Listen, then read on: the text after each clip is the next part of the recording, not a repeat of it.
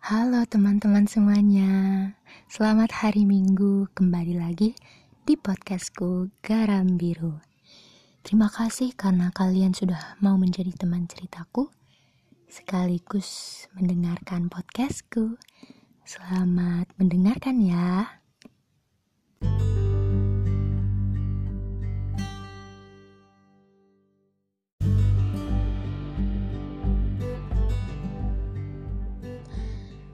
Oke, teman-teman semuanya, balik lagi nih bareng sama aku. Jadi, aku mau ngomongin, bukan ngomongin sih ya, lebih tepatnya mencari jawaban tentang apakah mengontrol emosi itu sama dengan menahan emosi, menahan perasaan pasti banyak banget yang bilang sama. Ah sama kok mengontrol emosi itu sama sama kayak menahan perasaan. Tapi nggak tahu kenapa aku berpikir itu berbeda. Well mungkin aku jabarin ya menurutku. Kalau mengontrol emosi yang ada di bayangan aku kamu tidak menahan emosi. Kenapa karena saat kamu mengontrol emosi, kamu tetap bisa meluapkan. Kamu tetap bisa menyalurkan perasaan yang kamu rasakan. Secara baik, secara strategik gitu. Dan kalau menahan perasaan itu sangat banget berbeda ya guys. Kalau menahan perasaan itu kamu gak meluapkan perasaan kamu. Kamu menahan semuanya dan membuat itu menjadi bom waktu yang akan meledak di masa depan. Dan itu yang banyak orang-orang lakukan sekarang kan? Tahan, tahan, jangan marah, jangan marah. But ya nggak apa-apa sih, that's fine gitu melakukan itu. Tapi kalau kamu mau marah juga nggak apa-apa. Kita punya kan aturan-aturan buat marah. Kita tahu dong bahasa-bahasa yang baik yang dikeluarkan untuk mengungkapkan perasaan seperti apa. Jadi menurut aku kayak menggunakan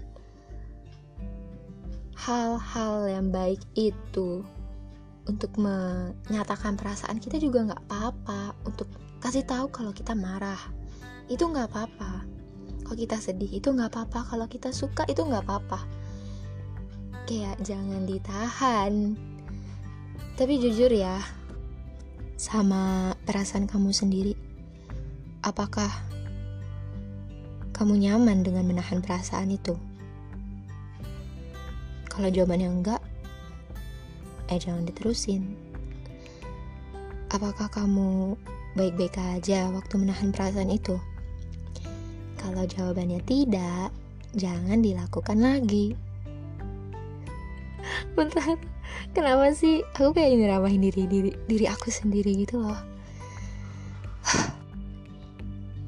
ya kalau begitu, gimana caranya untuk mengontrol emosi? Caranya mah gampang ya gampang pas nyebutin pasti lakuin mah susah kamu bisa untuk coba berlatih. Kalau misalnya kamu lagi marah nih kamu berdiri aja di depan cermin terus kamu marah-marah. Walaupun gak langsung marah ke orangnya setidaknya kita udah meluapkan emosi kita sendiri secara baik-baik. Tapi nggak apa-apa ya kalau misalnya emang udah nggak kuat banget kayak kayak uh dasar gitu udah gitu. Udah ada kata-kata yang tidak baik setidaknya itu hanya kamu yang tahu. Walaupun aku menyarankan untuk yang baik-baik aja ya teman-teman supaya itu tidak menjadi kebiasaan yang akan kamu keluarkan nanti kalau ketemu sama orang dan kamu kesel sama orang itu. Jadi untuk kamu dan diriku luapin aja emosinya ya jangan dipendam sendiri. Enggak nggak bisa. Gue mau mendem aja. Well that's your choice gitu. Itu pilihan kamu nggak apa-apa. Iya nggak apa-apa Aziza buat menahannya sendiri nggak apa-apa. Toh setidaknya kamu cerita juga ke teman deket kamu. Jadi walaupun orang yang yang sebenarnya harus kamu luapin emosi itu objeknya itu tidak tahu tapi ada nih yang mendengarkan kamu mungkin bisa teman kamu sendiri atau diri kamu sendiri jadi aku ingin bilang ke diriku dan ke teman-teman pendengarku kalian harus terima perasaan yang kamu rasakan pada saat ini. Jangan menolak dan menahan itu yang akan menyebabkan bom waktu meledak sewaktu-waktu nanti.